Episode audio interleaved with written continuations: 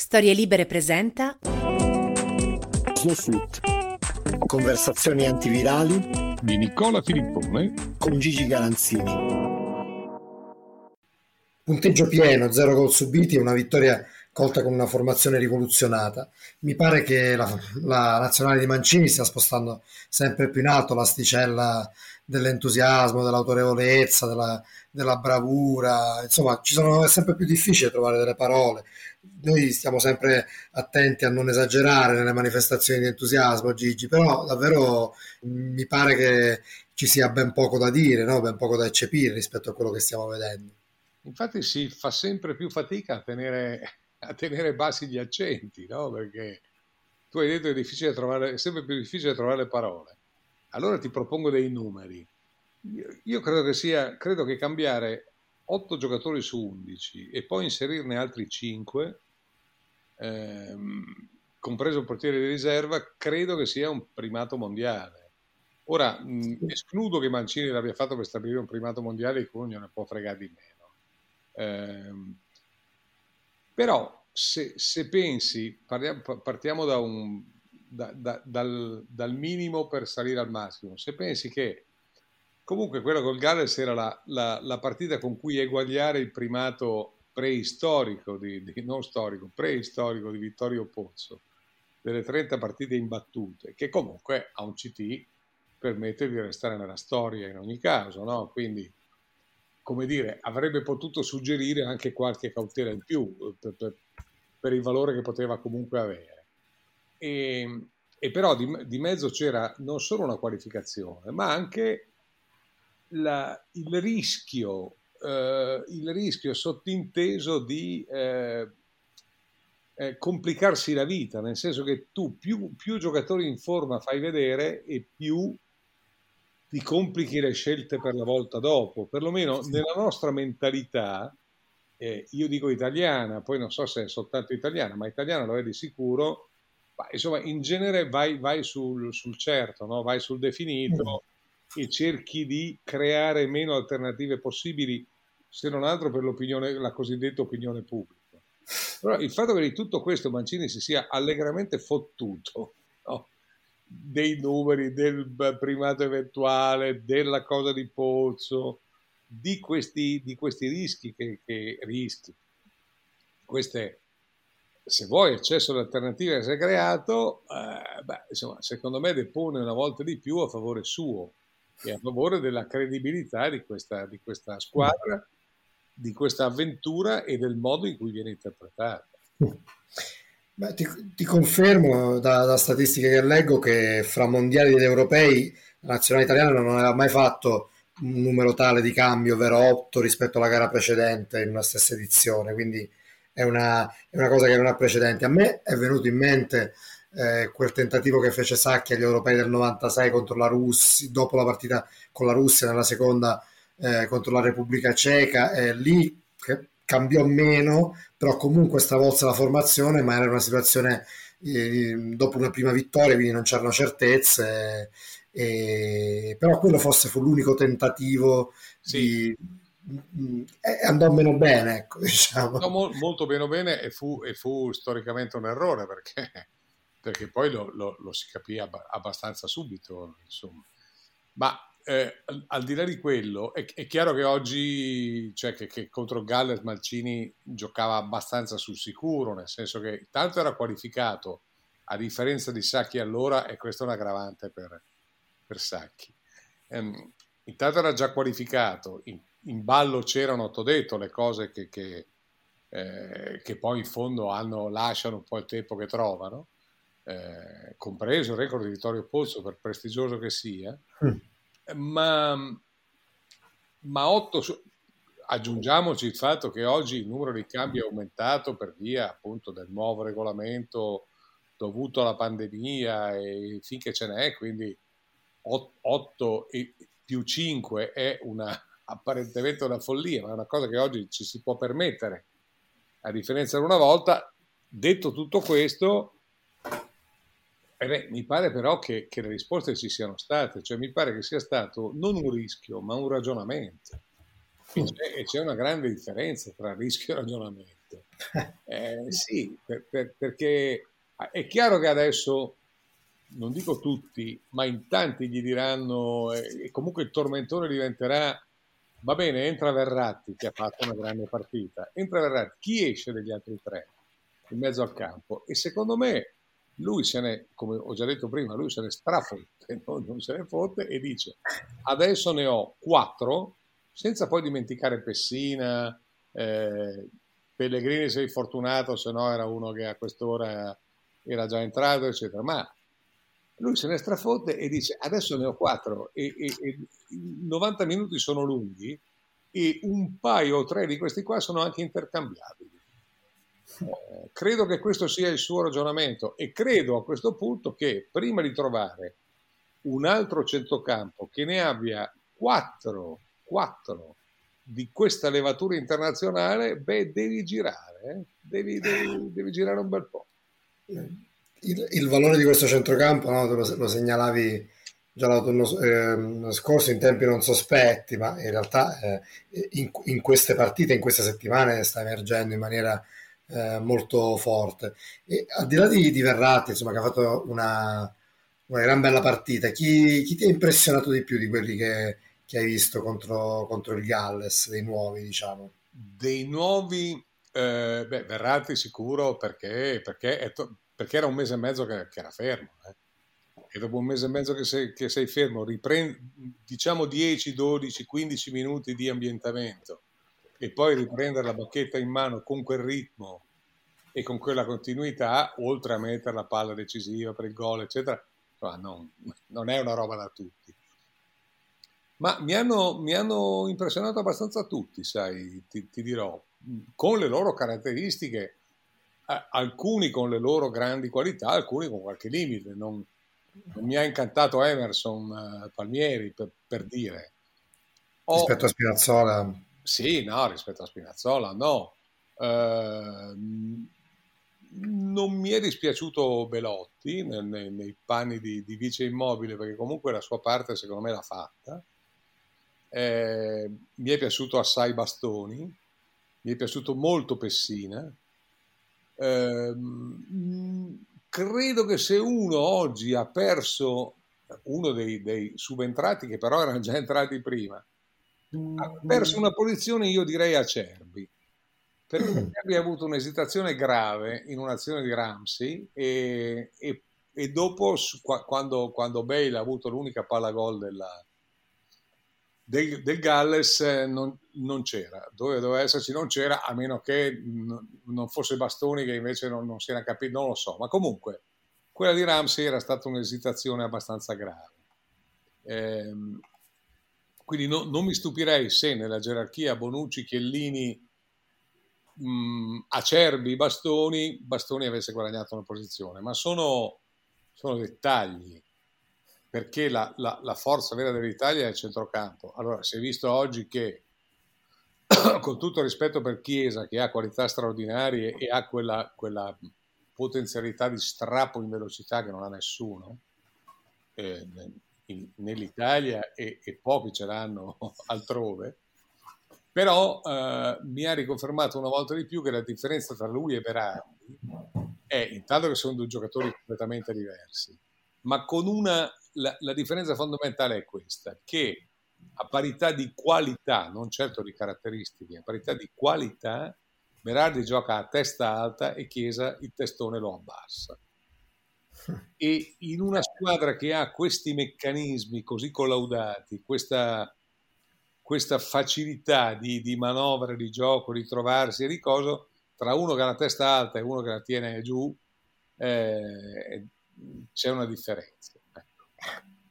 Eh beh, eh, insomma, sì, in effetti è un, è un criterio mh, interessante e, e, comunque insomma sì, c'è una, c'è una, bella differenza indubbiamente.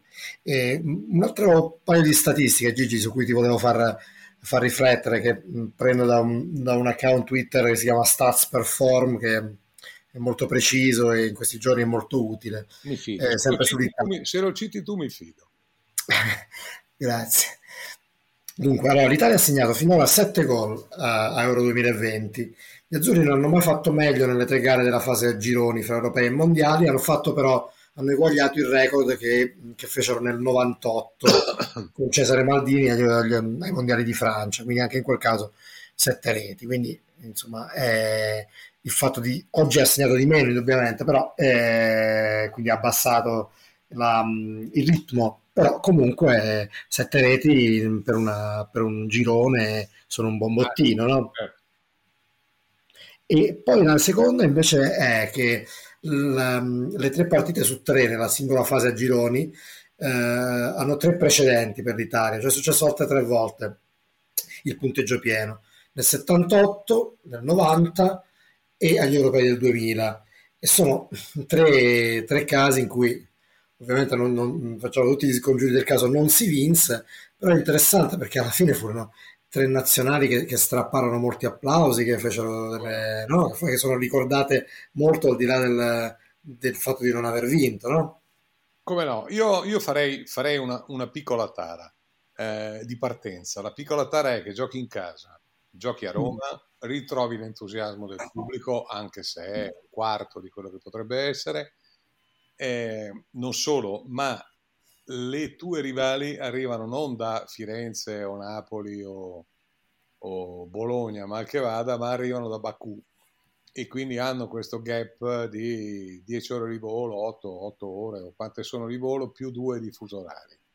Allora, mettendo, tenendo conto di questo, che vale per la Svizzera prima, per il Galles poi, mh, mm, un minimo di, di, peso a questo lo darei in questa stagione, con questo caldo, dopo un anno in cui non, i, i, quelli di classe internazionale che giocano nelle nazionali non smettono di giocare, mai.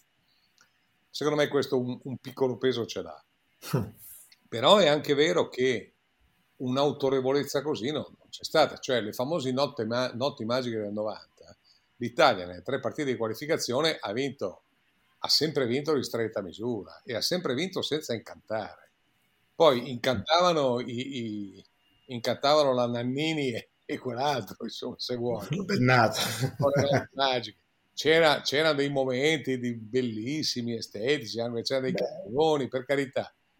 Ma questo tipo di calcio noi non l'abbiamo visto. No, no. no. no io forse ricordo eh, di, quella, fase, di quella prima fase a gironi, la partita con la Cecoslovacchia, ci furono dei frangenti, diciamo, di, di fraseggio fra Baggio e Schillaci, il famoso gol eh. di Baggio, cose che però sono sempre fiammate di singoli, no? Mai una... Fiammate di singoli, ma tu una, una coralità ad alto livello come questa, compresa quella contro il Galles, che pure è stata evidentemente la partita meno brillante, e non poteva che essere così. Eh, però insomma, mi sembra che ci sia una differenza veramente notevolissima e, e, e molto significativa. Il che, vuol dire, il che non vuol dire niente, eh, perché poi tu arrivi all'ottavo, speriamo non all'ottavo, ma insomma arrivi all'eliminazione diretta, non hai ancora preso gol, perché non solo ne hai fatti sette, ma ne hai presi zero non hai ancora preso gol, eccetera, prendi un gol e vai insieme, no? e ti salta, ti salta qualcosa dentro e, e, tutto si complica, la strada si fa in salita e chissà. Però, detto che nel calcio può sempre succedere tutto e non c'è mai nulla di definitivo, presupp- quello che si è visto fino a qui dice che l'Italia è oggi insomma, la più brillante in assoluto, non c'è dubbio che poi sia davvero la più forte lo si verificherà nei confronti diretti, ma, ma ci siamo vicini però. Eh. eh beh, adesso a questo punto sì, entriamo, entriamo, in una fase in cui la fase della controprova, diciamo, per, perché adesso non c'è, non, non c'è più nessuna, nessuna attenuante né sulla qualità degli avversari né sul fattore campo, insomma mh, mm, è, un, è, un'altra storia e, e vedremo, però insomma, mi pare che le, che le, le premesse siano buone. Adesso bisogna capire eh, se si affronterà al momento in cui registriamo, che è domenica sera, non sappiamo ancora se, se affronteremo l'Ucraina, non so, l'Austria, ma comunque insomma agli ottavi ci sarà un avversario ragionevolmente alla portata, seppur da, non sottovalutando l'Ucraina, che boh, secondo me non è, è un avversario abbastanza tignoso. E poi ragionevolmente ai quarti il Belgio, mi pare che sia questo il possibile cursus, diciamo, però vedremo perché a quel punto sì, si fa sul serio, non, non c'è appello, no? Ma si fa sul serio fin, fin alla prossima partita. E mentre le vigilie, insomma, io più o meno l'ambiente lo conosco, sia il loro, il loro che, cioè che di una squadra che sta giocandosi una manifestazione così, sia quello nostro, nostro nel senso di quello mediatico. Io so già che da domani la pugnetta è chi sta fuori tra Giorginio, eh, Verratti, Locatelli e Barella, no? E, e sono sicuro, cioè, ma a quest'ora hanno già cominciato ampiamente tutti. Eh, questo eh, può, io non escludo che complichi, un, cioè, o meglio, io penso di poter escludere che complichi il cammino, però è indubbio che rispetto a, a, quello che era successo fino a qua è abbastanza inedito, perché Verratti non è, semplicemente Verratti non era disponibile e quindi giocavano quegli altri tre, che hanno fatto uno meglio dell'altro. No? Sì. Quindi qualcosina comincia a cambiare e comincia a cambiare nel, nel reparto più forte dell'Italia in assoluto. Detto mm. che comunque una difesa che non prende gol in tre partite non è che sia da, da buttare via. Ah, no. Eh. Ma comunque insomma, questo, questo dato c'è.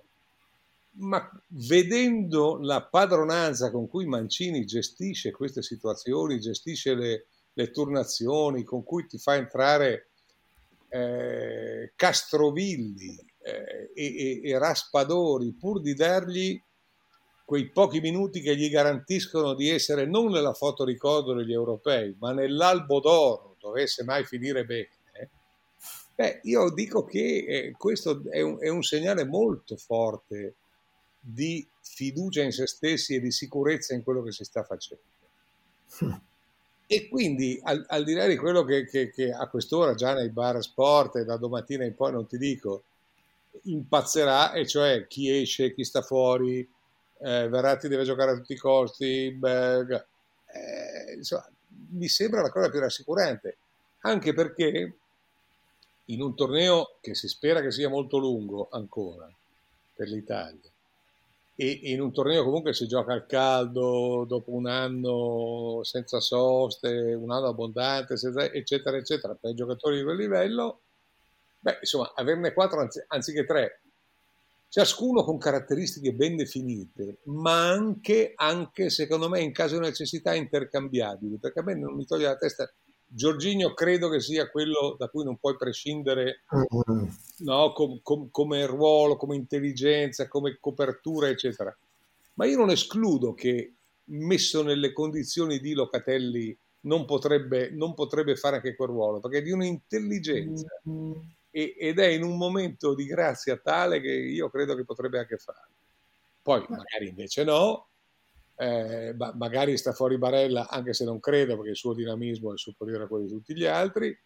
Magari invece Verratti ha dato, so, cioè negli, nella testa di Mancini, ha dato solo un saggio di quello che può fare e potrebbe subentrare a partita in corsa. Però 90 minuti per 3 puoi anche dividerli per 4, studiando un po' gli avversari, le caratteristiche, eccetera, ed è una grande risorsa in più. Beh. Questa, questa, è sicuramente una, una, una, risorsa impressionante. Io ho visto la, la, Francia contro l'Ungheria, tra l'altro ero per lavoro a Barcellona, l'ho visto in un bar della Barceloneta, fuori pieno di mh, tifosi francesi e insomma io ho un po' faticato a dissimulare il mio tifo per la scuola più debole, per quanto diciamo l'Ungheria non sia proprio certo. il, il, massimo della simpatia per certi versi, con tutto il rispetto. Momento, per certi versi per l'appunto direi proprio di no. Ungheria, Turchia e Brasile in questo momento. No, ecco, eh, eh. geopoliticamente no, però eh, indubbiamente no, non, eh, simp- simpatizzavo e insomma facevo fatica quando, quando ha pareggiato Griezmann, sono stato l'unico che non si è, non si è alzato, non si è, insomma, nessuno ci ha fatto molto caso fortunatamente, eh, perché, però per dire Secondo te, adesso al di là di tutto, esce ridimensionata la Francia da quella partita? Allo stesso modo la Germania esce rafforzata da, quello che è successo col Portogallo? Oppure tutto sommato sono, diciamo, delle, delle fibrillazioni fisiologiche e poi alla fine i valori sono quelli che, di cui parlavamo dopo, la, dopo le prime partite?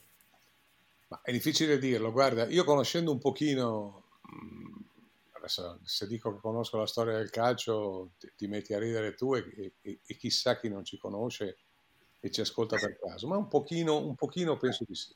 Non mi ha stupito la reazione della Germania, perché la Germania è partita in una, è, è partita in una maniera stratosferica, ha preso un gol eh, in contropiede di, di Ronaldo, eccetera, su un errore della difesa, che poi ne ha fatti anche altri, ma ha ricominciato come niente fosse, e quello è DNA, quello è il DNA dei tedeschi, che non è che sia eterno, perché ultimamente, negli ultimi mondiali, ogni tanto li ha mollati, però hanno giocato una partita, secondo me, fantastica addirittura. E quindi che la Germania possa uh, resuscitare, eh, cioè è già resuscitata, ma possa addirittura poi adesso battere l'Ungheria e se va in un certo modo Francia e Portogallo vincere il girone non mi stupirebbe in maniera particolare.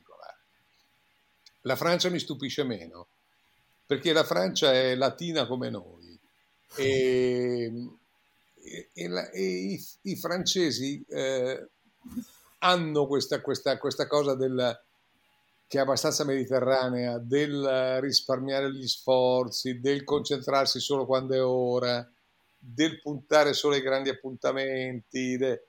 Insomma, per cui loro, una volta che hanno battuto in casa loro la Germania, perché si giocava a Monaco di Baviera, e l'hanno battuta fortunosamente con, con l'autorete di Hummels, ma con grande merito, se parliamo del rapporto di forza e di qualità, secondo me i francesi l'hanno presa diceva vabbè adesso che ha fatto fuori la Germania cosa vuoi che sia l'Ungheria? l'Ungheria con questo allenatore italiano torinese questo Rossi gli, gli, gli, ha fatto un mazzo come un ombrello come si dice elegantemente e, e, e, la, e, la, Francia sbagliando anche parecchie occasioni ma si è dovuta salvare eh, davvero per un pelo. Mi sorprende meno perché i francesi in questa spocchia ce l'hanno sempre un pochino.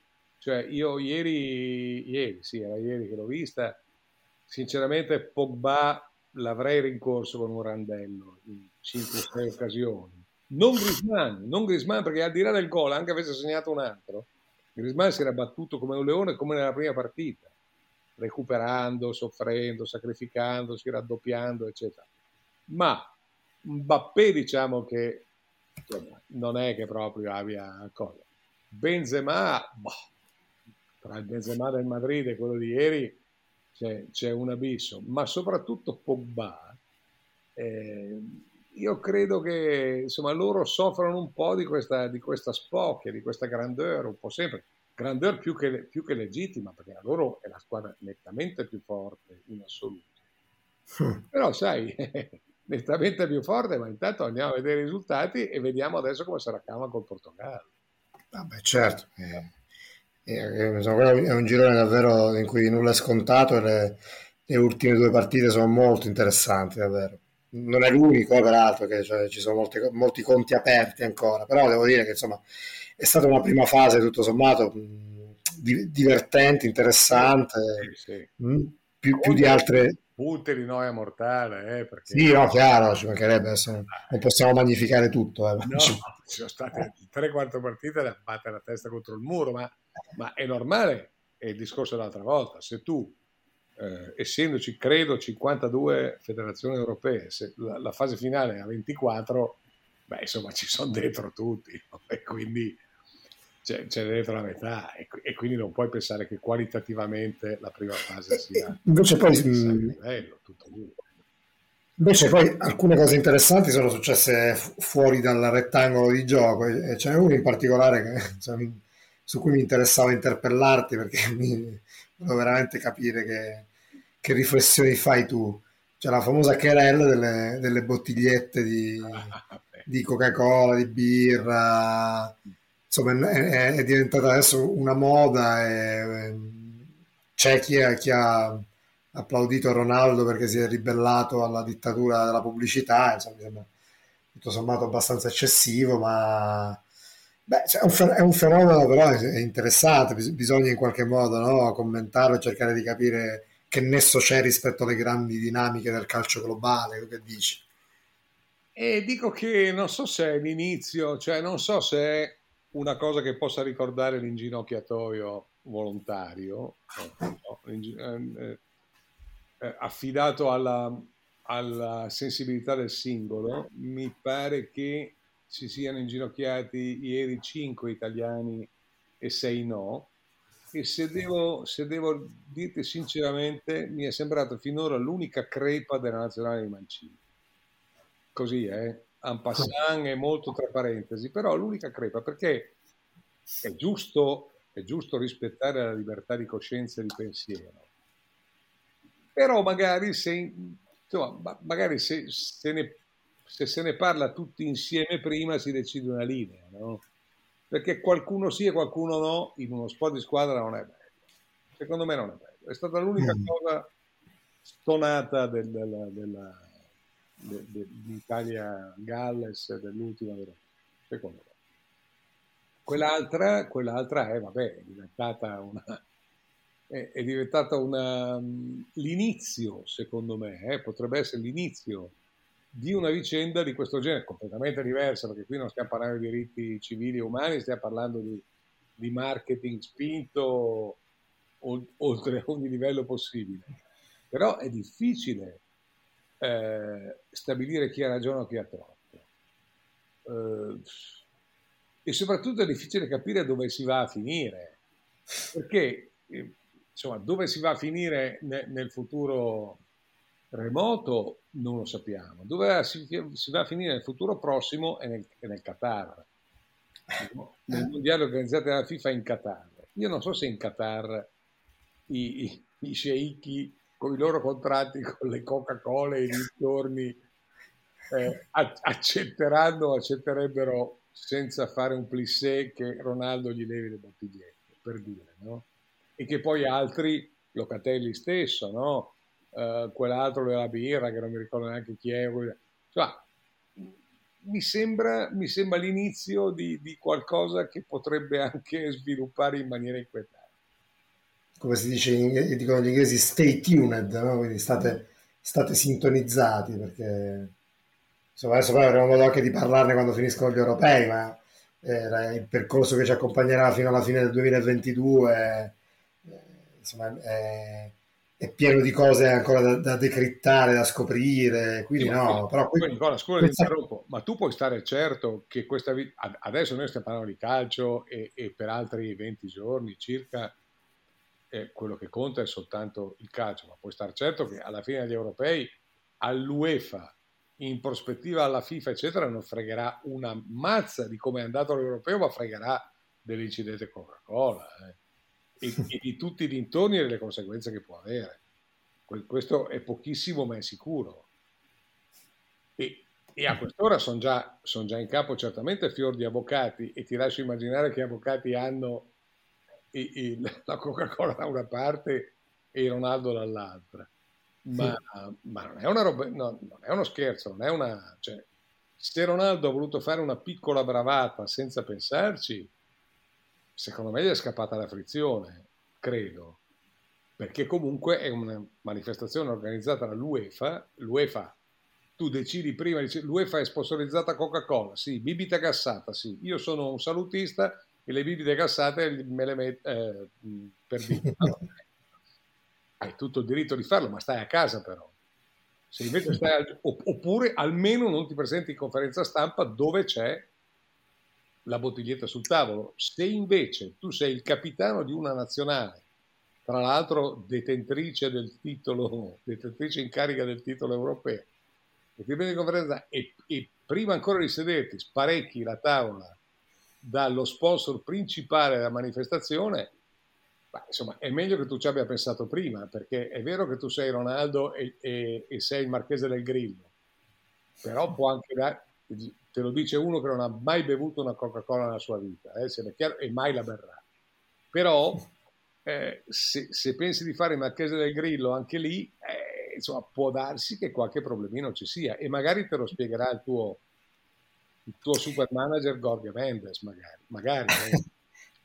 magari certo, probabilmente insomma, avranno avuto modo di parlarne di questa cosa. No? E, e in effetti è curioso perché Mm, cioè, mm, se, se, lui aveva questo, questo tipo di, eh, diciamo di, di, di, resistenza ideologica, diciamo, poteva anche diciamo, chiedere prima e non ostentare questa, ehm, con questo gesto, quindi o, o è stato un, appunto un momento di, in cui ti è partita, come dicevi, la frizione, è scappata la frizione, oppure eh, viceversa è stata una cosa voluta, lui ha pensato vado lì e faccio questo numero per, Può darsi, può darsi, che sia voluta, non ha affatto detto che gli sia, anzi io non penso che gli sia partita la frizione per caso, penso che fosse un gesto eh, meditato, un gesto su cui lui ha riflettuto prima.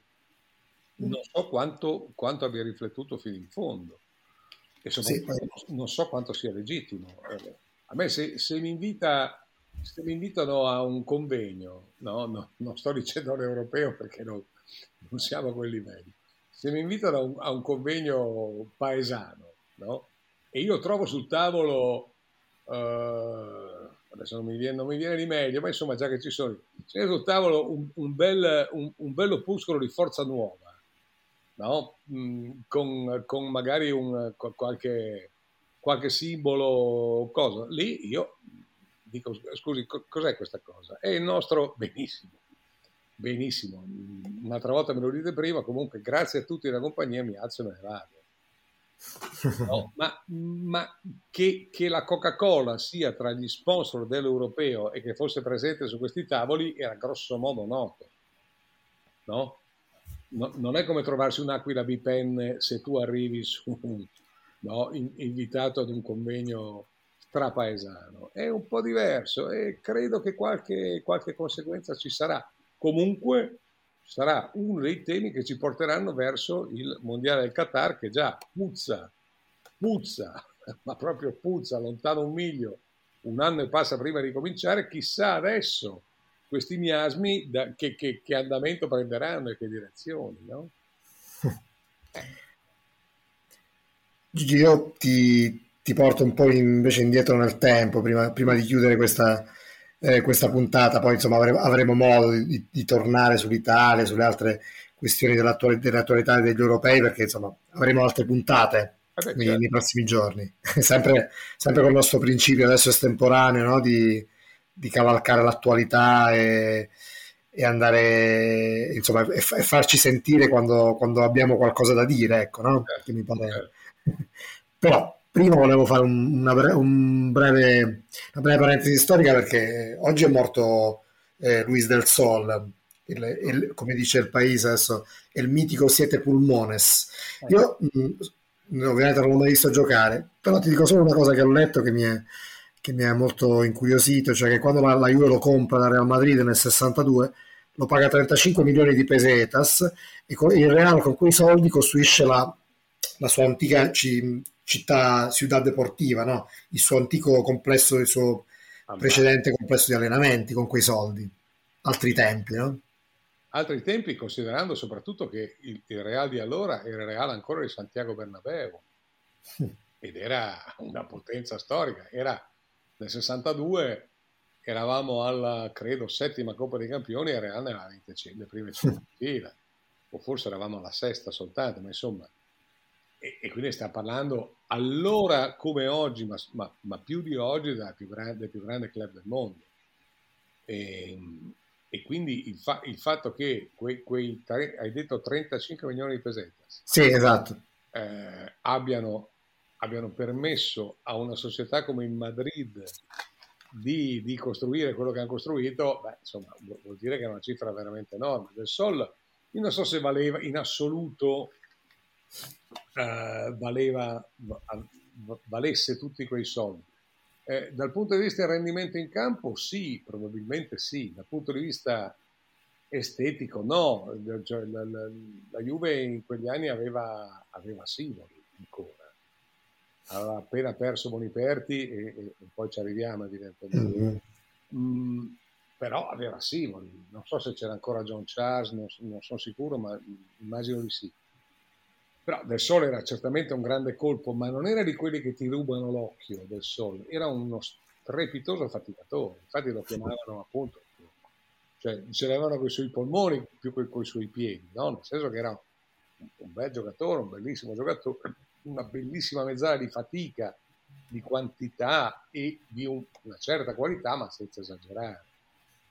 E, però, però fece capitò in, in, in Italia, in un, nella Juve in particolare, in un momento di flessione, cioè arrivò, hai detto 62, proprio quando stavano diventando grandi il Milan e l'Inter. Mm. E quindi e... non ebbe la possibilità di, di, di essere, di, di mostrarsi il, il, il, campione che era lo, ai, ai, livelli più alti. Poi è, sta, è, stato otto anni alla Juve e due, alla, e due poi alla Roma con, con, con, Herrera, quindi insomma ha fatto una, bella, una lunga esperienza italiana. No? Poi lui è andaluso, è tornato al Betis, ha chiuso poi la carriera a Siviglia dove poi ha, ha vissuto. E, gran giocatore, gran giocatore sicuro anche con un grande cognome però, eh, perché Luis del Sol comincia a essere un bel biglietto da visita da solo, no? intendo dire. Se si chiamava Stacca Barozzi magari faceva no, meno suggestione, però Luis del Sole era, era insomma, faceva tutto un altro effetto ed era tuttato, ed era un gran giocatore, su questo non c'è dubbio. Povero Luis. E vabbè, visto che rispetto all'ultima volta che ci siamo sentiti, appunto, poi è mancato anche Giampiero Boniperti, mi, insomma, mi piaceva anche che insomma, che tu mm, ci lasciassi un tuo ricordo perché appunto la... rispetto, cioè, rispetto a Del Sol, con tutto il rispetto per Del Sol, è mancato soprattutto. Cioè. innanzitutto Giampiero Boniperti che è stato la Juventus, perché uno, uno, che, uno che, è stato eh, un grande campione prima, un grande giocatore, perché veramente un, un grande giocatore, quando lui arriva alla Juve nel 46 a 18 anni e ha un talento uh, fortissimo. Uh, div- vince un titolo da capocannoniere quando ancora è vivo il grande Torino. Quindi insomma, questo ti dà, no, e, e, ha di 19 anni, 20, non mi ricordo quanto. Questo ti dà un'idea grosso modo. Viene selezionato più di una volta nel resto del mondo, che allora era d'estate, insomma, nel, nel calcio dei dopo campionati, di allora era il, il massimo onore possibile. Eh, il resto del mondo sfidava l'Inghilterra perché l'Inghilterra continuava a menarsela che erano i più forti del mondo. No? E, poi, e poi, non, era, non è mai stato vero, insomma, però comunque non lo era nemmeno allora. E comunque viene a e fare, e fare i figuroni. Eh, gioca un bel po' di partite in nazionale mh, mm, senza mai per la verità brillare cosa, ma è della Juventus è è, è un campione, nella Juventus è un campione e, e, lo è perlomeno fino al 57, quando ha soltanto 29 anni, ma comincia a patire un po' l'arrivo di Sivori, perché Sivori gli toglie, eh, gli toglie la ribalta, gli toglie un po' di leadership e Boniperti era uno che già da calciatore era abituato a comandare, insomma, era abituato a, a, a essere il numero uno con Sivori non poteva essere, con Sivori di allora no. E boh, nel 61 si ritira all'improvviso di colpo, dopo, dopo questa partita con l'Inter, ragazzi, una delle farse storiche del calcio italiano, consegna le scarpe al magazziniere, dice non giocherò più, non aveva ancora 33 anni, quindi questo suscita diciamo, qualche perplessità e qualche, qualche domanda. E, e, poi, eh, e poi, lentamente, eh, lentamente comincia una carriera dirigenziale prima dietro le quinte perché l'avvocato Agnelli si fidava molto di lui e poi dal 70 diventa il presidente della Juventus. Da presidente della Juventus ottiene ancora più vittorie, più trionfi ed è ancora più immanente per molti anni di quanto non fosse, non fosse stato sul campo, che già era molto, beh, insomma, questa evidentemente è una, una, una, leggenda della storia del calcio italiano e, e, e, della, Juventus, e della Juventus in particolare. Sono contento che abbiamo avuto modo appunto di, di parlare perché poi l'altra volta abbiamo registrato prima di, di, questa notizia non abbiamo fatto in tempo appunto a, a a parlarne e quindi mi, mi, sembrava, mi sembrava doveroso. Peraltro, Boniperti è un nome che, bene o male, no, anche nei nostri excursus storici viene, viene sempre fuori, quindi a maggior eh, ragione. Boniperti, Boniperti è stata la, co, come ho, ho, letto molti ricordi, molti eh, variegati che arrivavano da ogni parte, ma su, su un dato tutti con, concordavano e concordano, cioè Boniperti è stato la Juventus, nessun giocatore della Juventus eh, e nessun dirigente della Juventus ha incarnato lo spirito della Juventus come lui. Lui è stato sia calciatore prima che, che presidente poi per 20 e passa anni a quel livello. E quindi la Juventus è, è stata Boniperti. E, e, su questo direi che non, non ci piove. Poi si può discutere o meno sulla simpatia sul, del, del, personaggio, sul, sul modo, su, su, su, tante modalità che aveva, su tante... Io non potrò mai dimenticare che nell'82, nell'82 arriviamo, noi, noi cronisti, e parlo di, di, di, un'epoca in cui facevo cronista, eh, noi nella fattispecie arriviamo con, mac- con due macchinate da Milano cioè tutti i giornali milanesi cioè, facciamo due. Perché? Perché l'Italia ha vinto il mondiale era il raduno della Juve ed era il raduno dei campioni del mondo più Platini e Boniek che debuttavano nella Juventus.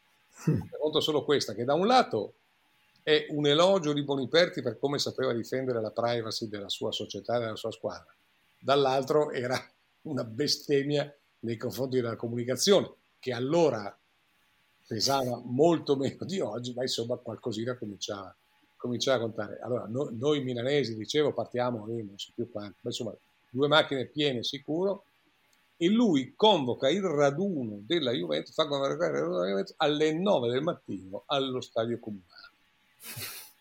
Ok? Eh, bon, noi arriviamo, conoscendo Boniperti e sapendo che qualche mezzo trucco lo poteva fare, noi arriviamo alle 8 e mezza. Perché? Ma perché i nostri, i nostri rispettivi giornali ce l'hanno fatto un mazzo tanto, nel senso che dopo la vittoria del mondiale nessuno aveva ancora aperto bocca, dopo il silenzio stampa. Non so se rendo l'idea. Eh?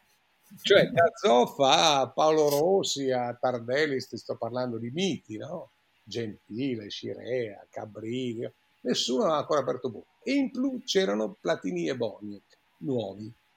Allora lui fisse il raduno, credo proprio alle 9 del mattino, allo stadio comunale per le visite mediche. Noi ci presentiamo alle otto e mezza perché non si sa mai e scopriamo che questo, no non posso dire, ma insomma che questo compianto presidente aveva fatto dire le nove, ma in realtà le visite mediche erano state fatte alle sette e mezza.